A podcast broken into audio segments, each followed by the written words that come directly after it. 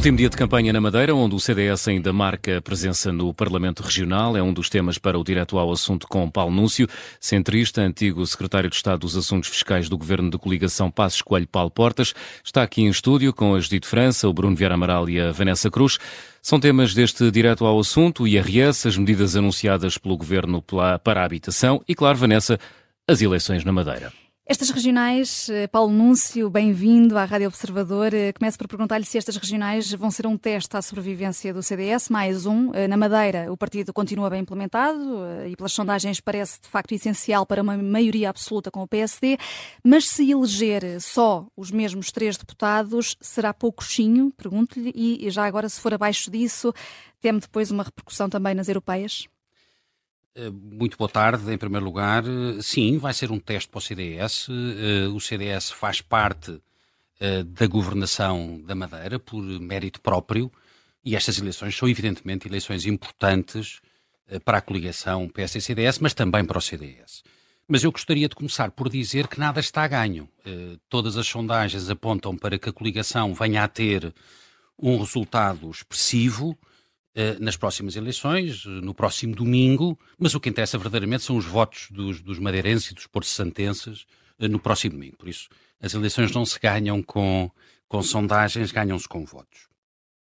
Eh, depois, eu, eu gostaria de, de, de, acrescentar outro ponto que também me parece importante. O CDS esteve na governação da Madeira nos últimos quatro anos e teve por mérito próprio. Ganhou esse direito eh, pelo resultado que obteve nas últimas eleições regionais há quatro anos. E por isso foi por mérito e por valor que o CDS governou e ganhou o seu espaço na Madeira. Eh, e a ideia é que eh, esta coligação, que governou bem a região autónoma da Madeira, tenha mais quatro anos para poder governar. E, e também queria dizer que, como acontece sempre que o CDS participa em governos, as coisas correram francamente bem. Uh, o CDS mostrou uma vez, mais, uma vez mais que é um partido credível, que é um partido maduro, que é um partido com quadros, com ideias, com valores, com causas, uh, e que acrescenta valor e que acrescenta qualidade, sempre que é chamado a governar.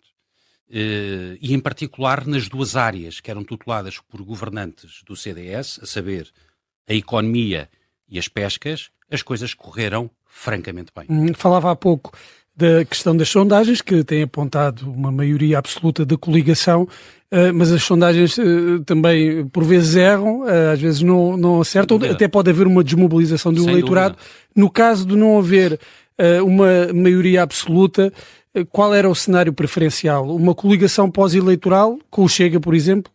Eu acho que, era, que seria muito importante que a coligação PST-CDS ganhasse uh, e ganhasse com maioria absoluta para que a Madeira continuasse a beneficiar do desenvolvimento económico que teve, e que é um desenvolvimento económico muito dinâmico uh, nos últimos quatro anos, num quadro de estabilidade política. Os dois partidos demonstraram mais uma vez que são credíveis, que são maduros, que se conhecem, uh, que sabem governar juntos e era muito importante que esse ativo se mantivesse nos próximos quatro anos. A hipótese que coloca não é uma hipótese que esteja em cima da mesa uh, o tal acordo com outros partidos. Uh, porquê? Desde logo porque o Presidente do Governo Regional já o rejeitou expressamente, uh, disse-o expressamente que em circunstância alguma governaria com o apoio do Chega, e em segundo lugar porque o próprio Chega se auto-exclui de qualquer tipo de acordo. o Chega divide, não soma. E nesse sentido o Chega, quer na região autónoma da Madeira, quer no continente, faz muito o papel do PS. Aliás, veja-se a última moção de censura, supostamente uma moção de censura apresentada contra o governo socialista, mas em que o Chega gastou 90% do, do tempo a fazer oposição ao PSD. E, e como, é isso... é que, como, como, é que o CDS olhou para, para esse debate, sendo que uh, António Costa até acabou por elogiar o CDS é verdade, para atacar o Chega. Como é que viu essa, uh, esse debate e a forma como os partidos uh, à direita uh, se enfrentaram ou acabaram por se enfrentar? Bem, eu, eu, diria que o debate demonstrou aquilo que nós andamos a dizer, é que o CDS é a direita que faz falta. a qualidade, a excelência dos deputados que o CDS teve ao longo do tempo não é substituível por qualquer outro partido. Uh, e a capacidade que o CDS tem, até pela sua experiência governativa, de apontar o dedo aos erros e aos fracassos da governação socialista não se vê hoje uh, no Parlamento. E por isso o CDS faz muita falta. Uh, e eu espero que as eleições da Madeira sejam um primeiro passo na recuperação do CDS, que continuará seguramente nas eleições para o Parlamento Europeu e que culminarão no regresso do CDS uh, hum. ao Parlamento. Mas já Deixe, agora deixe-me deixe deixe já, voltando um bocadinho atrás, só para concluir. Uh, eu acho que, eu acredito sinceramente, enfim, o, o, o, dia do voto é que é verdadeiramente importante, mas acredito sinceramente que era muito importante que a, a coligação PSD-CDS tivesse uma maioria absoluta na Madeira e seria um absoluto desastre uh, que uh, a coligação dependesse de qualquer outro partido para governar, designadamente uh, por parte do Chega. Porquê? Porque basta ver aquilo que aconteceu nos Açores há dois anos atrás. À primeira grande dificuldade, o Chega ameaçou imediatamente com a apresentação de uma moção de censura que, se tivesse sido apresentada e votada favoravelmente, tinha significado o regresso dos socialistas ao poder nos Açores. E por isso o Chega não é um partido credível, não é um partido maduro, não é um partido que garanta qualquer tipo de estabilidade hum. política. Vamos às europeias, eh, porque já que estamos a falar de coligação, o PSD e o CDS deveriam eh, eh, correr, concorrer coligados? Repare, o, o, o, CDS e o PSD são partidos que são partidos muito diferentes para começar. O, CD, o PSD é um partido social-democrata, do centro, o CDS é um partido democrata cristão, da direita e do centro-direita democrático. Eh, mas são partidos que se conhecem há muito tempo. Eh, o PSD e o CDS já estiveram em sete governos em conjunto. e, e, e é bom recordar que nos últimos dois governos em que tiveram em conjunto, foram chamados a, a, dar resposta aos problemas deixados pelos pântanos e pelas bancarrotas socialistas. E, nas vezes que foram chamados a governar, o PSD e o CDS entenderam sempre bastante bem. Mas são dois partidos distintos. Uh, certamente que não é pelo CDS que não se fará uma coligação, mas eu entendo que uh, o CDS tem que estar preparado para ir sozinho a eleições. O CDS tem que estar preparado para ir a eleições, defender as suas bandeiras, defender as suas causas, defender os seus valores a família, a propriedade, o trabalho com preocupações sociais, a liberdade, de forma a recuperar o seu eleitorado.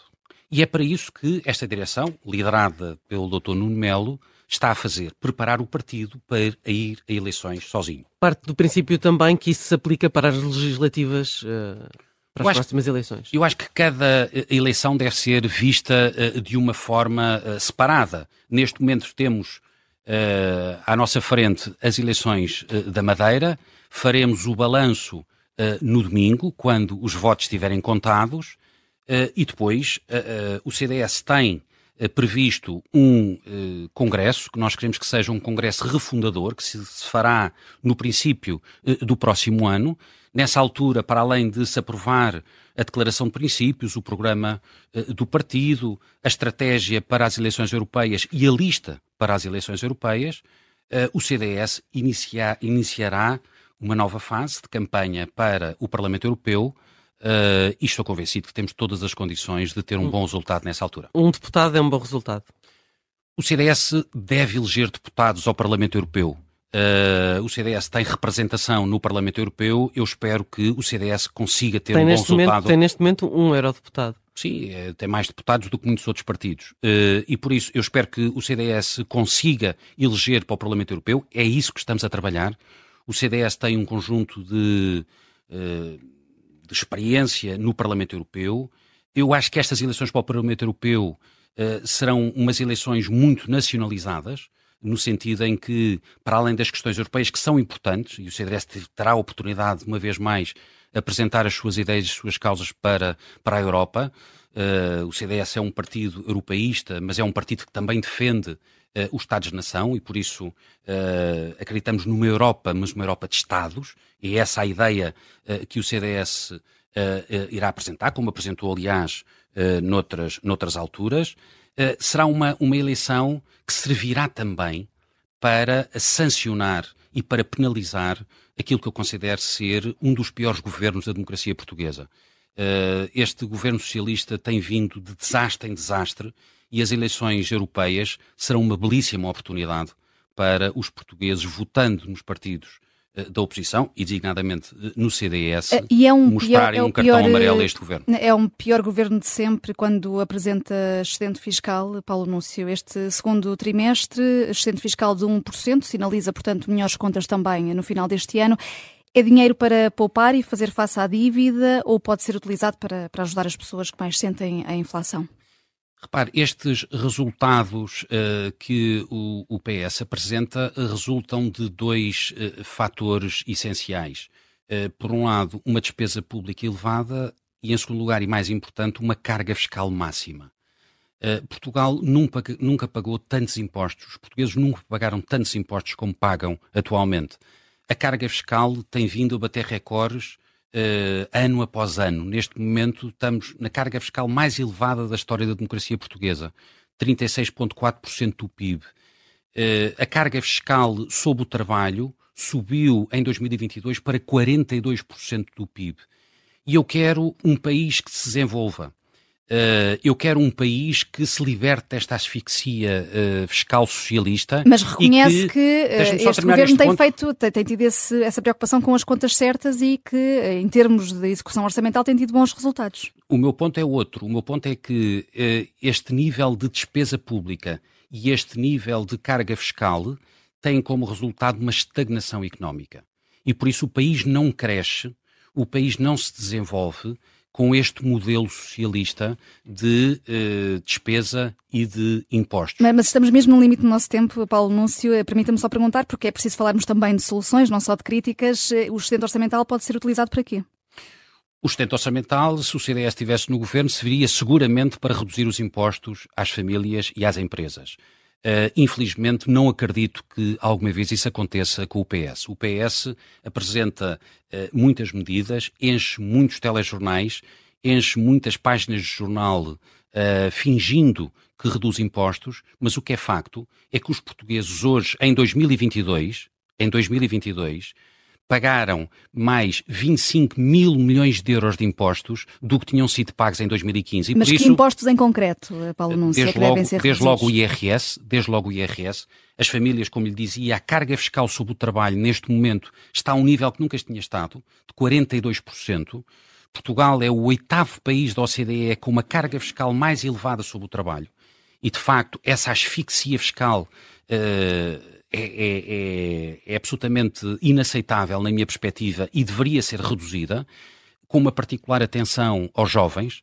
Eh, o CDS defendeu, ainda há pouco tempo, e vai voltar a defender uh, uma isenção uh, de IRS para os jovens até 30 anos, sujeita, evidentemente, a um limite de rendimento anual, mas é muito importante dar este sinal aos jovens porque, de forma a evitar esta fuga uh, e esta imigração uh, dos jovens qualificados para o estrangeiro. Obrigada, Paulo Núncio, por ter vindo aos estúdios da Rádio Observador, aqui no Direto ao Assunto, a propósito do IRS, do excedente orçamental e também, claro, dessas eleições na Madeira que estão marcadas para domingo.